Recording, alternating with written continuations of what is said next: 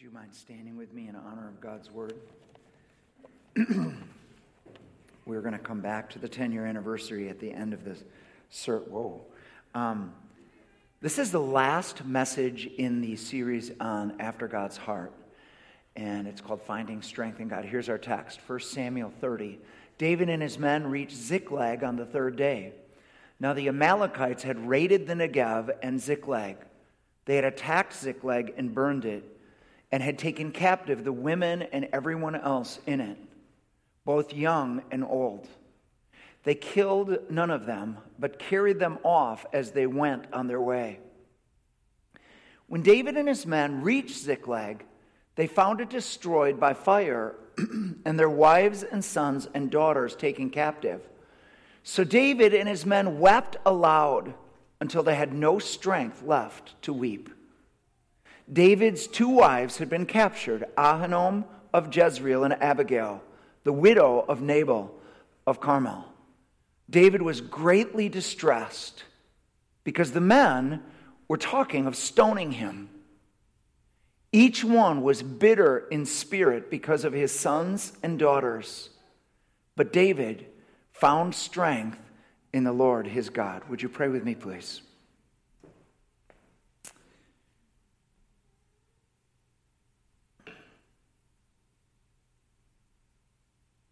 Lord, your eyes are searching for those that are after your own heart.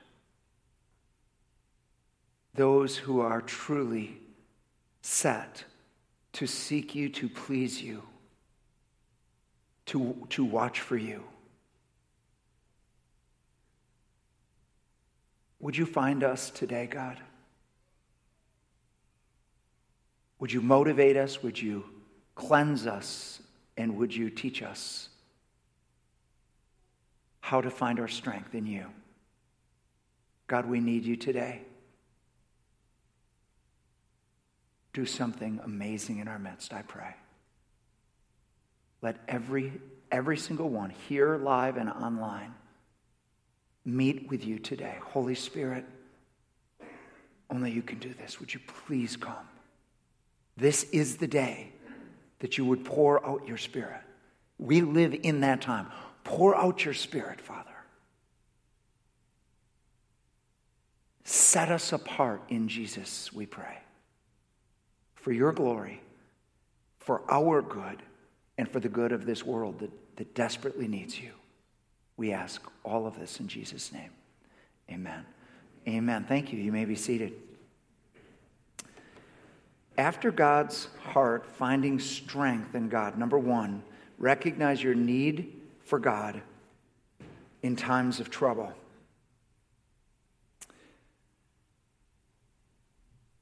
So it's very interesting in our text.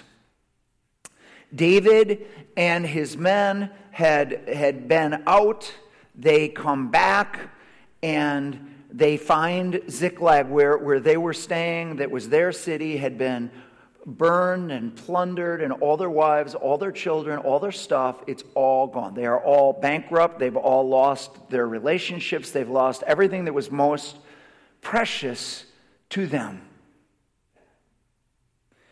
A trial came to them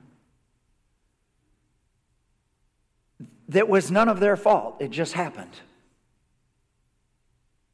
But it's interesting to see the two responses to this trial that they had no control over. It just happened. It happened to everyone, but there are different responses to the trial. David's men become bitter and they start blaming, looking for somebody to put the blame on.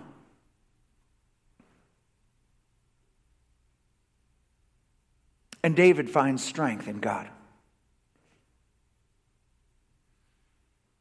Folks, have we ever been in a time like this in this country? I mean, maybe world wars, but not in my lifetime. The whole world is in the same trial. And it sounds to me like these next two months are going to be really difficult. We're all in the same trial.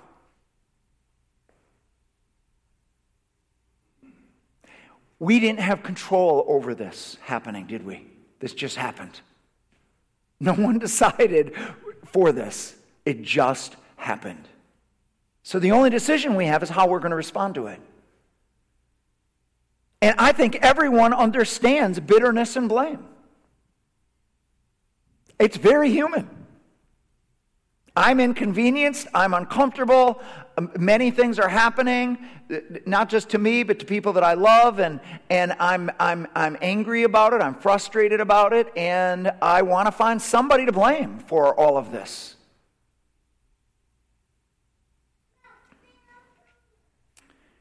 Psalm 46, verse 1.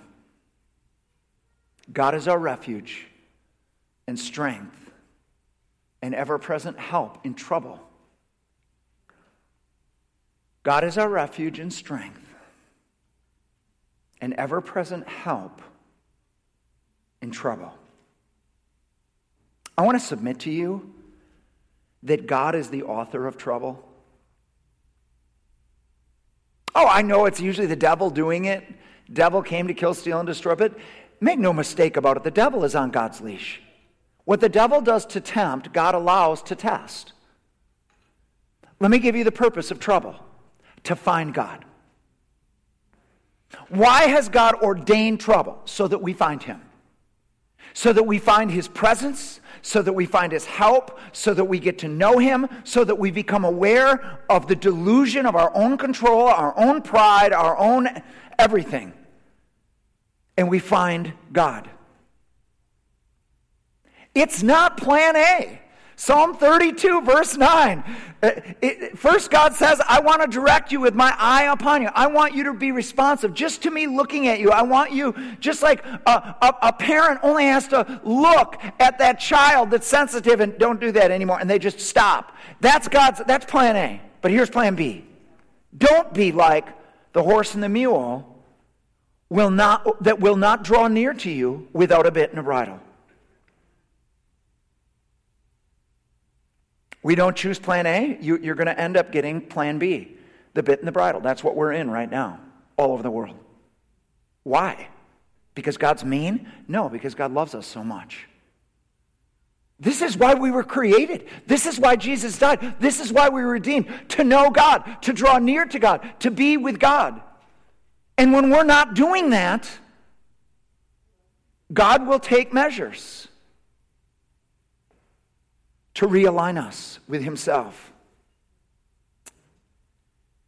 This is the worst trial of David's life.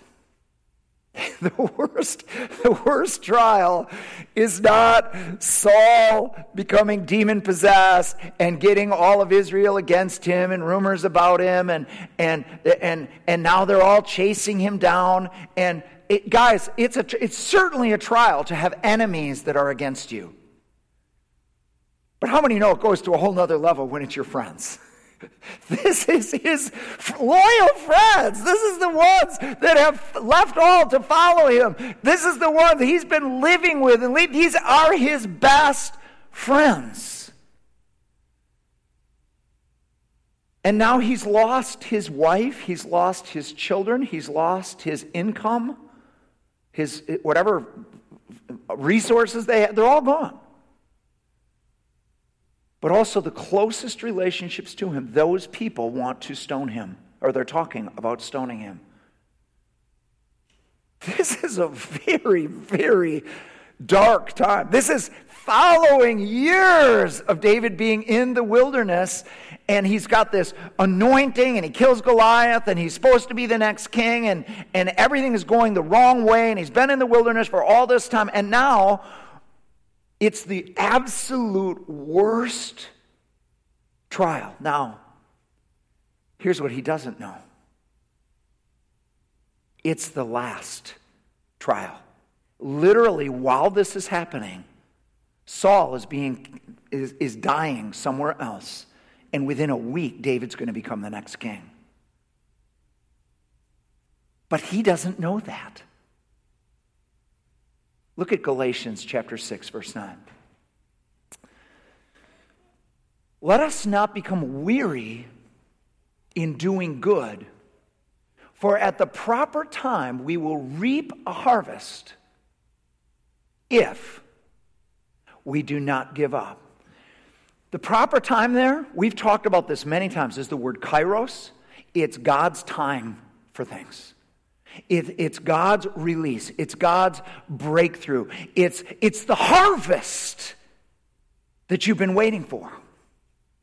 It's the answer to prayer. It is the promotion. It is the breakthrough.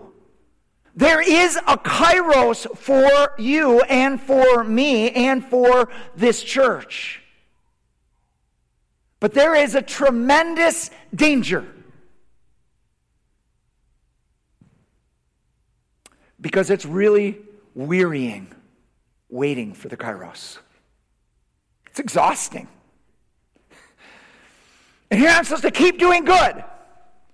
Keep loving people, keep forgiving people, keep, keep giving to, uh, to people, keep, keep supporting the church, keep, keep praying, coming to prayer meeting, keep, keep having a quiet time. And, and, and God, I'm doing all this. And what are you doing? Things are getting worse, not better. Yep. It's called a test. it's hard. Listen, folks. If we will not give up, but we will persevere, we will see God's kairos. We will see the breakthrough. We will see the revival. We will see the awakening. You will see the blessing of God in your family, in your finances, in your life. You will see that partner that you've been praying for. You will see that healing that you've been waiting for. You, you, there is a breakthrough coming. But you have to not give up. David can become bitter. David, God doesn't make anybody do anything. He doesn't have to find strength in God. He can become bitter like his men. Are you kidding me? They're blaming him. David could turn around and say, Well, you disloyal jerks. Guess what, boys? I lost my wife's and kids too. Guess what? I was I didn't uh, orchestrate this. This just happened. David chooses not to go dark. He chooses one more time to find strength in God. He chooses one more time. I'm not giving up. I'm not giving up on God. I'm not giving up on my promises. I'm going to persevere. What are you going to do?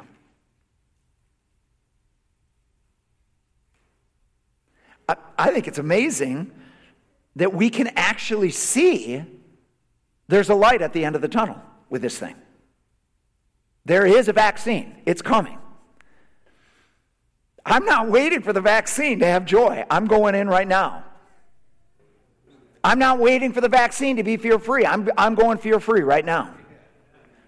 Still carry this mask around. Try to do the social distancing thing as best I can.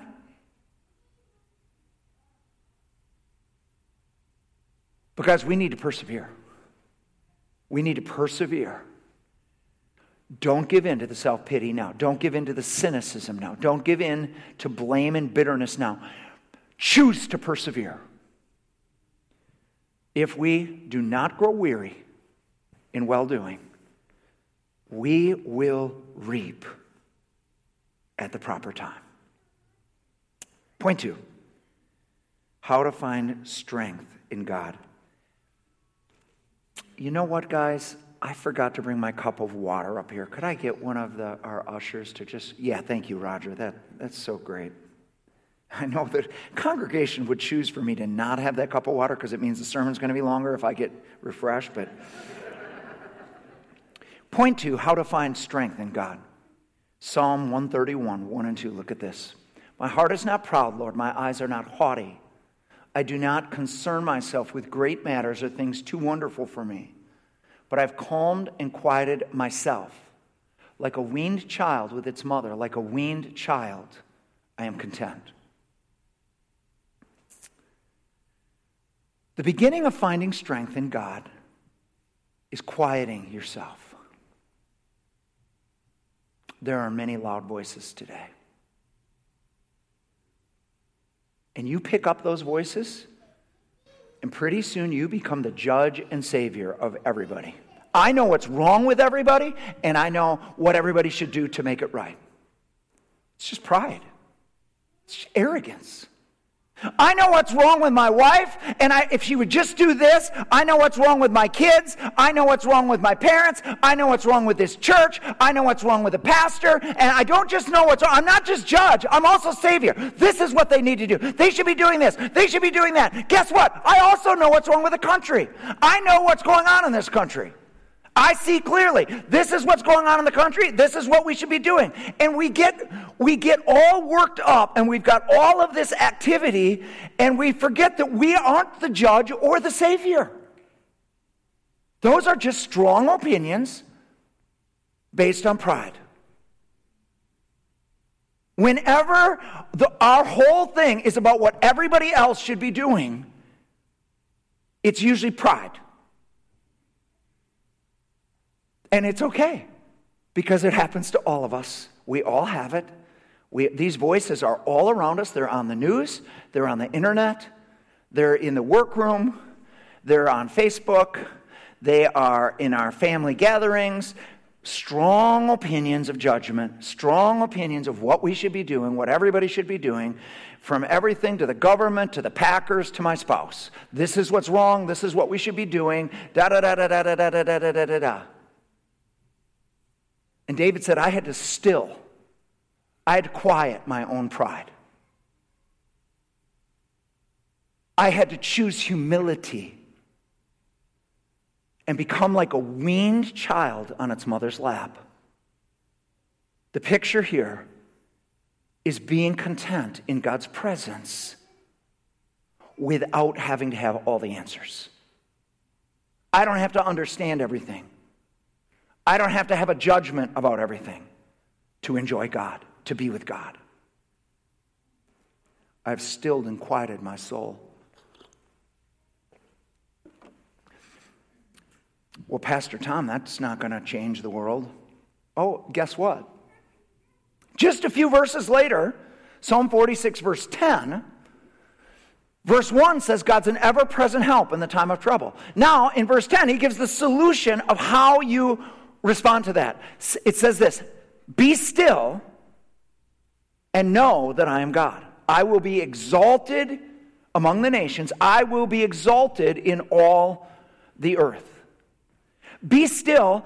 One translation says, cease striving, cease trying to make everything right yourself, and instead know me. And the word is yada, it is the word for intimacy. Cease your striving and yada draw near. And that will be the most powerful place. I will, from that place, be exalted in the earth. I'll be exalted in your family. I'll be exalted in the nation. I will be exalted in relationships. I will be exalted in all these other things. Take, stop trying to solve it yourself. Stop trying to judge it yourself and cease your striving and cease trying to get everything right and know me. Isaiah 30, 15, in quietness and in confidence is your strength. It's exactly opposite of the world's strength. The world's strength is in activity and judgments and act, activism, and, and God says, I'm calling you to just the opposite. So, to find strength in God, first you've got to quiet all of the other voices. And then, second, you've got to draw near. David made a personal choice. Not just then, he had already made the choice. He had made it years earlier.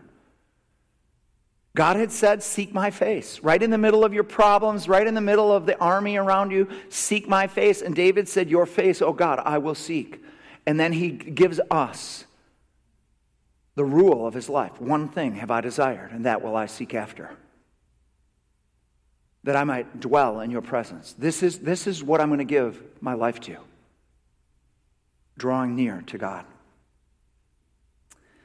So, this is one of those, it's not quoted directly, but it's referenced in the New Testament. Luke chapter 10, verses 38 through 42. If we could just look at that. Now, as they were traveling along, he, Jesus, entered a village, and a woman named Martha welcomed him into her home. She had a sister called Mary who was also seated at the Lord's feet and was listening to his word. But Martha was distracted with all her preparations, and she came up to him and said, Lord, do you not care that my sister has left me to do the serving by myself? Then tell her to help me. But the Lord answered and said to her, Martha, Martha, you are worried and distracted by many things, but only one thing. This is a reference to Psalm 27, verse 4. There's only one thing necessary. For Mary has chosen the good part which will not be taken from her. I want to, I want to, I want to give you three things about this, about the one thing. First, it's the good part. The NIV translated, Mary has chosen what's best. Bad translation. The NAS, that's why we're using the NAS here. It's, it, the, the word, the Greek word means part, as in part of a whole. The implication is Mary has chosen the good part the implication is Martha has the bad part. There's a good part. And it's the best version of you. It's the best version of you when you choose the good part. The good, the good part is when you learn to live sitting at Jesus' feet, listening to Him, beholding Him, living in His presence daily, and having Him be the one that defines you instead of other people. Have you ever wondered why Martha doesn't ask Mary to help? Because she knows she's not going to get through to Mary. Mary. Mary isn't living for Martha anymore. Mary is all about Jesus. The only way Mary is going to do something is if Jesus tells her to do it. Her definition of herself comes from God, not from people. Martha's disappointed with her. Martha wants her to be helping. Martha can't see, think of any reason why Mary shouldn't be helping. But Mary is unmoved by the expectations and opinions of people. She's chosen the one thing and it's the good part.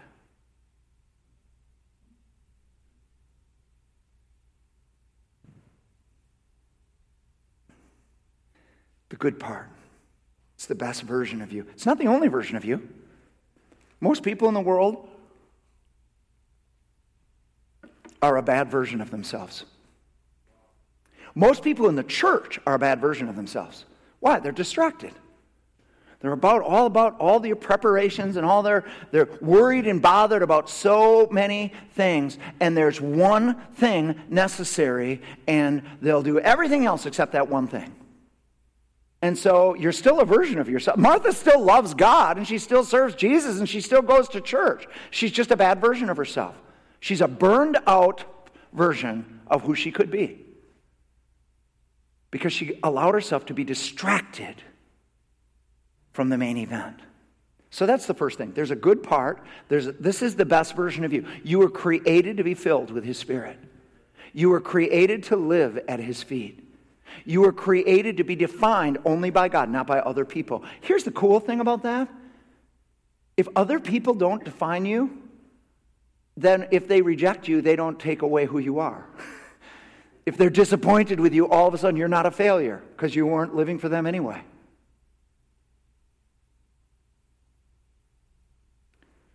Then he says this Mary has, well, before he says good part, he says Mary has chosen this.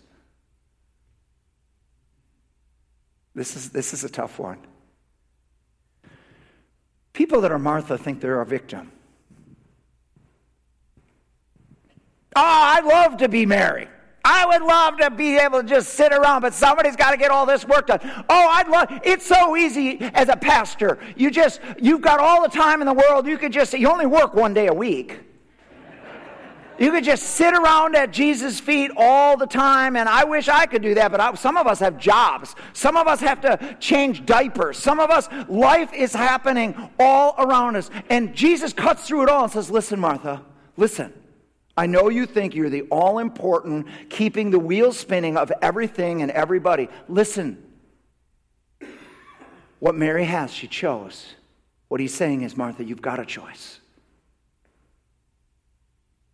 David had what he chose. He chose it. One thing have I desired, and I'm going to seek it. My heart has heard you say, Seek my face. Listen, listen to your heart. What is God saying to you in this season? I know what you're saying to Him. Get me out of this. When is it going to end? And then a lot of advice of what He should be doing in our country. But what's He saying to you? Here's what He's saying Seek my face. This is your greatest hour. Come higher. Come higher than the politics. Come higher than COVID. Come higher than your fears. And seek my face. And David says this Your face, oh God, I'm going to seek. In fact, I'm going to make my life around this. I'm going to make my whole life around this. It's called the good part. But you got to choose it. You've got a choice to make. No one else can choose it for you. Can't be your husband or wife that chooses it. It can't be grandma that chooses it. it certainly can't be the pastor that chooses it. You have to choose it. You have to say, This is going to be, be my definition of me. I'm choosing the good part. There is a good part, and I'm choosing it. Now,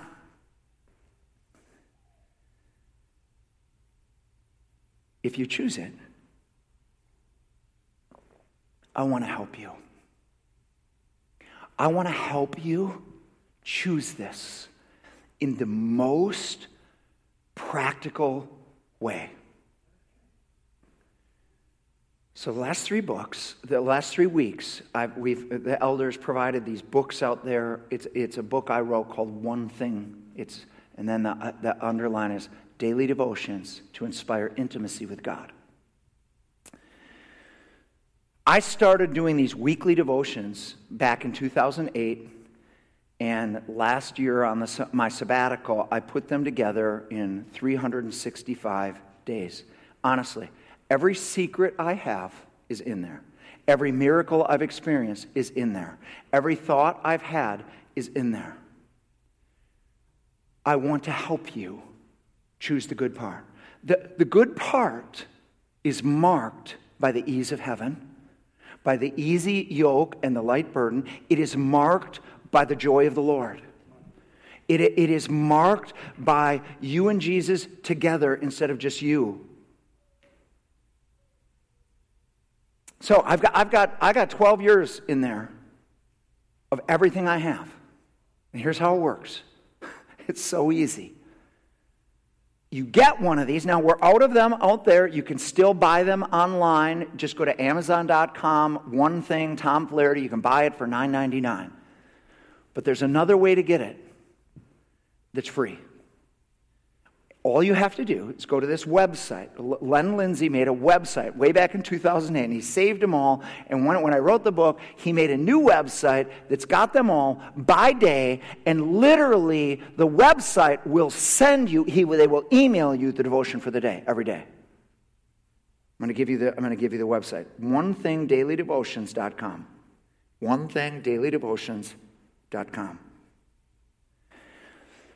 Now, let me tell you the power in this book.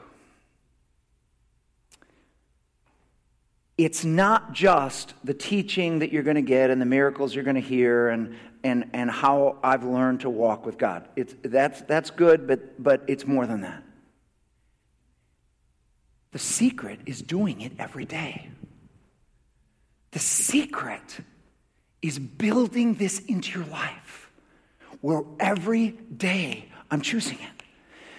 If you don't choose the one thing, you will not have it. If you think that somehow you're going to do the one thing when, when life allows you to, you will never have it. You will always, it will always be, God will always get leftovers. You've got to make this the first thing.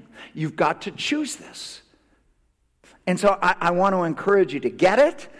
Whether online or, or buy it. I want us to go, to go through it together. I go through it every, every day. I, I use it. Lots of our staff is doing it now. Lots of people online are doing it.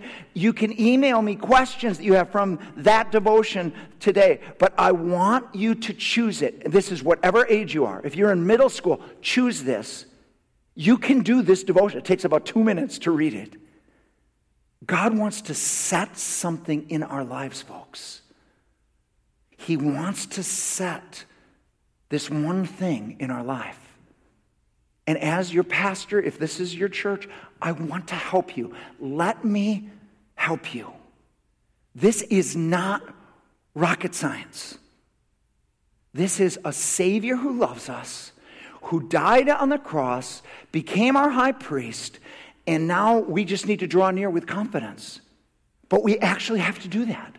We have to draw near, and we can't just draw near when we're in the mood. Or, or, you're, or you're not going to live there. You're just going to visit there, and you're always going to be in need of a miracle and coming to church desperate. Build the one thing in your life, and you bring that to church with you. you. Church strengthens the one thing, but you have to choose this. And if you do, this is what Jesus said Mary has chosen the good part, and it will not be taken from her. God, not only will God not take it from you, He'll defend you. He himself defends Mary to Martha. Other people will criticize you when you choose the one thing because they can't manipulate you anymore. They can't control you anymore. They can't, they can't guilt you anymore. You just do what you feel like God is telling you to do, and everybody else has to deal with it. And so, what will happen? First, they'll be frustrated, and then they'll be like, What do they have that I don't have? And then Jesus will talk to them about their own life. Jesus will vindicate it. One of the reasons why I think David's men were mad at him is because they've just lost everything, and instead of rallying the troops to go after them, David says, I need to go in the tent and pray. And they're like, Are you kidding me? This is how far God's brought us, and you're going to go pray right now? And they're talking about stoning him. And David's like, mm, Sorry, but you know that God vindicated David? David goes into the tent and says, God, what should we do? And God says, Go after him. I'm going to give you everything back. They go after him. They go after, they get everything back. All the wives, all the children. God had sovereignly protected them. All the stuff. It, it ended up being their greatest victory ever. God vindicates the one thing, He vindicates it. He will be your defense, He will defend you if you will choose this, God Himself will be your defense. And you will be vindicated. This is the best version of you. It's not the one other people like the most,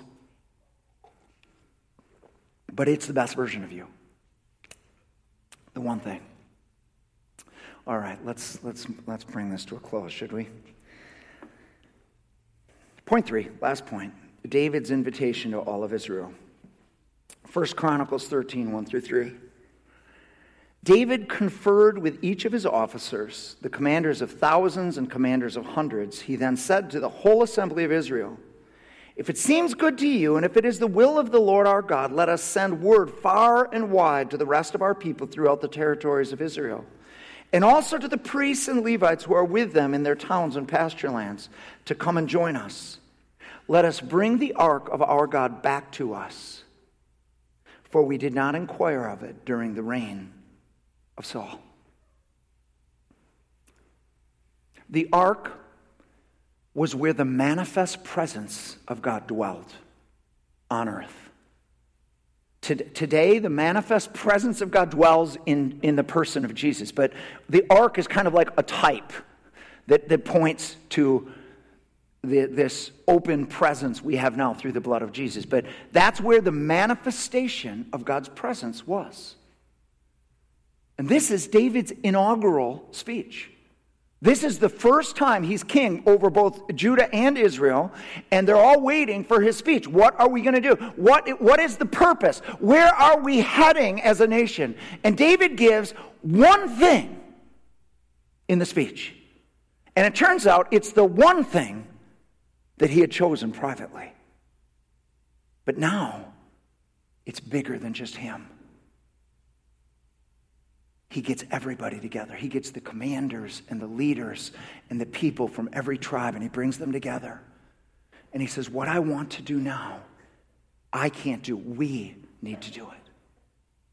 Let's together choose the presence of God. Let's together make a place for the presence of God. That's the plan. So, December 5th, 2010, it's the first service of City Church.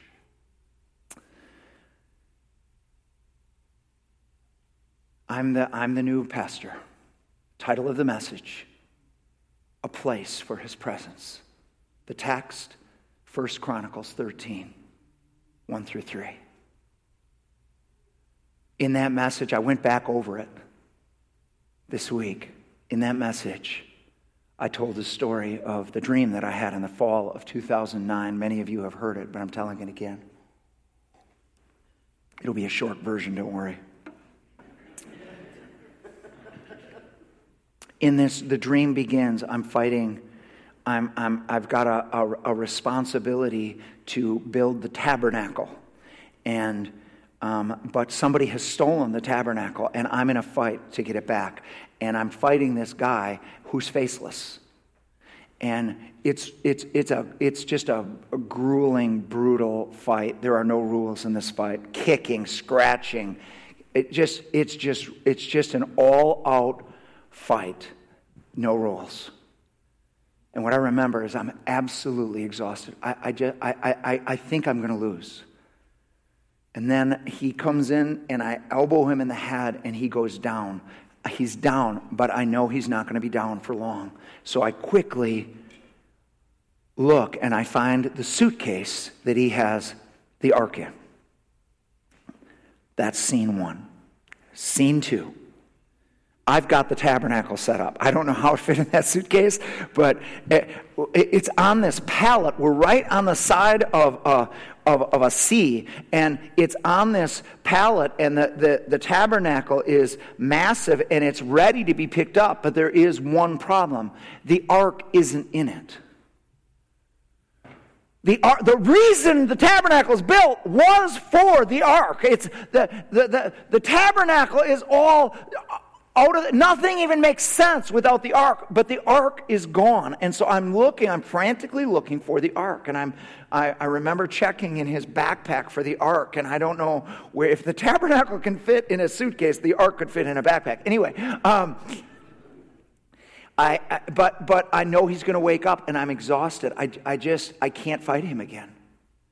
So i get this idea. Maybe they will pick up the tabernacle without the ark. And I go down to the seashore, and there's a phone there, and I call to the ship that's coming. And I said, Will you pick it up without the ark? And they said, Yes, we will.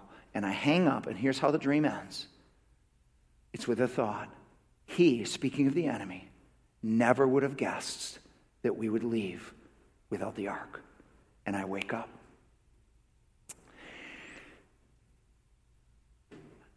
I did not know what this dream meant.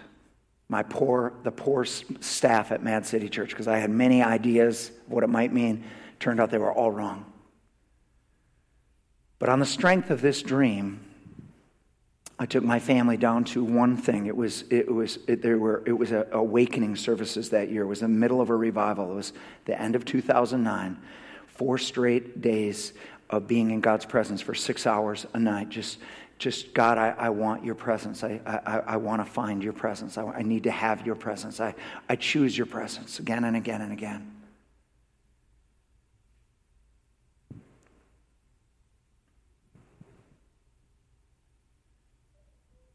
January 1st, 2010, I wake up and I immediately know what the dream is. A dream isn't about, isn't about Mad City Church. It's not about America. It's not about any of that. It's about me.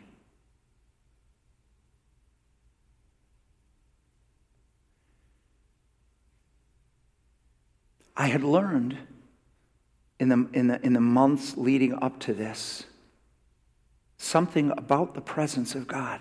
Did you notice that it says that David said, We didn't seek for the ark in the days of Saul? Do you know why they didn't? God never told them to. Why wouldn't God tell them to? Because here's what I learned God's presence, his immediate presence, is so precious to him that he will not make you. You will, you will not be told you have to do this. You're, on, you're only invited. This is why he told Moses, You can have the promised land without my presence. I will send my angel. You will be blessed. The, the, the blessings will flow, the milk and the honey. You will have it. You'll all have a place of your own. It'll be comfortable. It'll be nice. And, and God said, But I'm, I myself am not going. And Moses said, Listen, I'm not going if you don't. What else do we have except your presence? If I have found favor with you, God, show me your glory.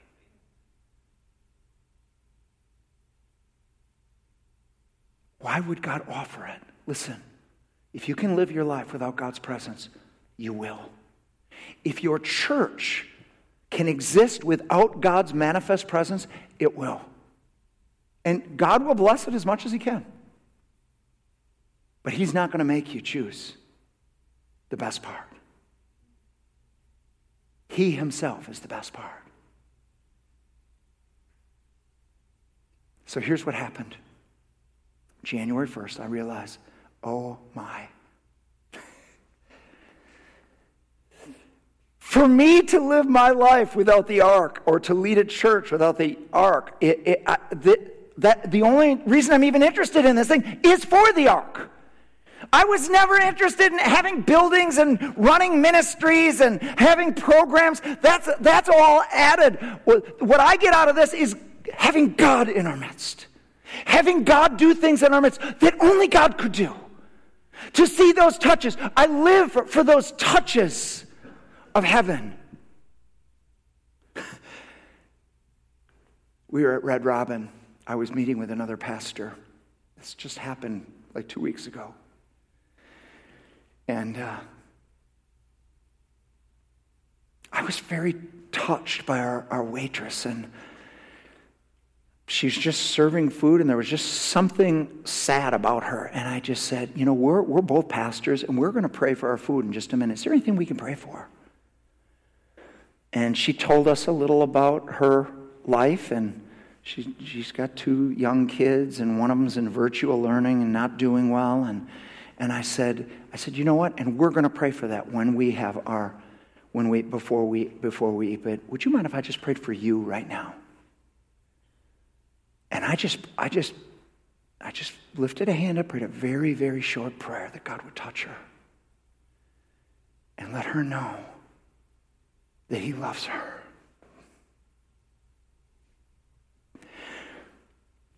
We look up and she's got tears coming down her cheeks. And she says, I'm so sorry that I'm so emotional. I said, No, no, God loves you. She, she goes, and the, my pastor friend, and I'm, I'm, forgive me for being crude, but this is what he said.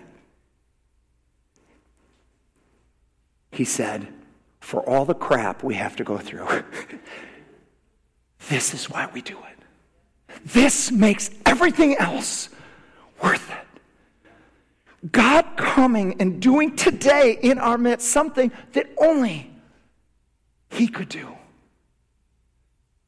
That's what I signed up for. But what had happened when I came to Madison and I, I, felt like there was, a there was a division and another church started. And so now we had this competition between the two churches. And so we had to now have a youth group and we had to have a young adult group. And, and because those things had left to go to the other church. And, and, and I got into this competitive spirit and I was youth pastor, pastor. I was, had, and I was running here, here, here, here, here, and here. And I was just exhausted. I was just worn out by ministry.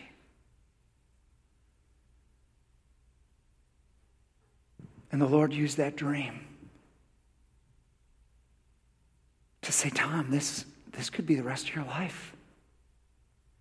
If this is what you choose, if you're going to choose ministry over me, this is you're going to be your life. And I just, I was on a mission. No. No. I'm coming back to what I signed up for. I'm coming back to the one thing. And if this church, when this church got started, this was all it was about the one thing. If you don't want the one thing, if this isn't your choice, this is not the church you should be going to. Because this is the calling of this church. We are called to go up the mountain. We are called to behold his glory. We are called to experience his presence. We are called to contend for his presence. We are called to value his presence over every other relationship, every other thing. We are to value him first. I'm going to I'm going to ask ask the worship team to come. A few weeks ago, I preached on calling, and it was City Church, uh, after God's heart calling, and it was about, and at the end of it, I talked about this church. I talked about the calling of this church and why this church exists. And I, I, I told you that Sunday, the dream I'd had the night before. And the dream was this I'm on this bus. And I know for some reason, I know the bus is City Church and there's somebody in front, and I'm like, who, who are you? I don't know this person. But here they are on the city church bus. I said, Who are you? And here's what he said to me. Here's all he said It's my time to shine. And I woke up. And here's what I knew. Even though he was recent to City Church. He had been carrying this vision of the glory of God for a long time. This is his vision. This is what he's about. That God would come and do something that only God could do. And it is my time to shine. I knew right away where that came from. Isaiah 60, 1 and 2. Arise and shine, for your light has come. Deep darkness is on the people, but the glory of the Lord has risen upon you. And he's personalizing. It's my time. And so, whether this is your first time at City Church, whether you were here when we marched over from Mad City dragging that cross with us 10 years ago, or whether you joined a year ago or six months ago, the question is, is, is this your vision? Have you been carrying this vision? A vision that's something more than man running something, something more than professional, something more than polished, something that only God could do in our time and in our day. Because listen, it's your time to shine. Could we stand to our feet? Whether, whether you're in this building or online, would you just close your eyes and open your arms like this right now? This is the very word of God to you. Rise and shine. For your light has come. Deep darkness is on the people. Deep darkness is even in you. Deep darkness is around you. But that's not the best version of you. Because the glory of the Lord is rising upon you if you'll just look up.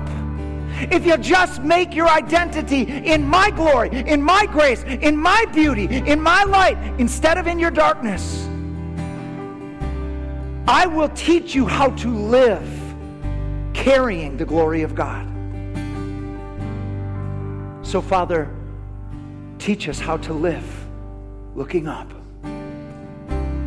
Teach us how to live in this identity that Jesus came to give us as the beloved sons and daughters of God, favored not because of how great they are, but because of how great Jesus is. Help us, God. Help us. In Jesus' name we pray. Amen. Woo!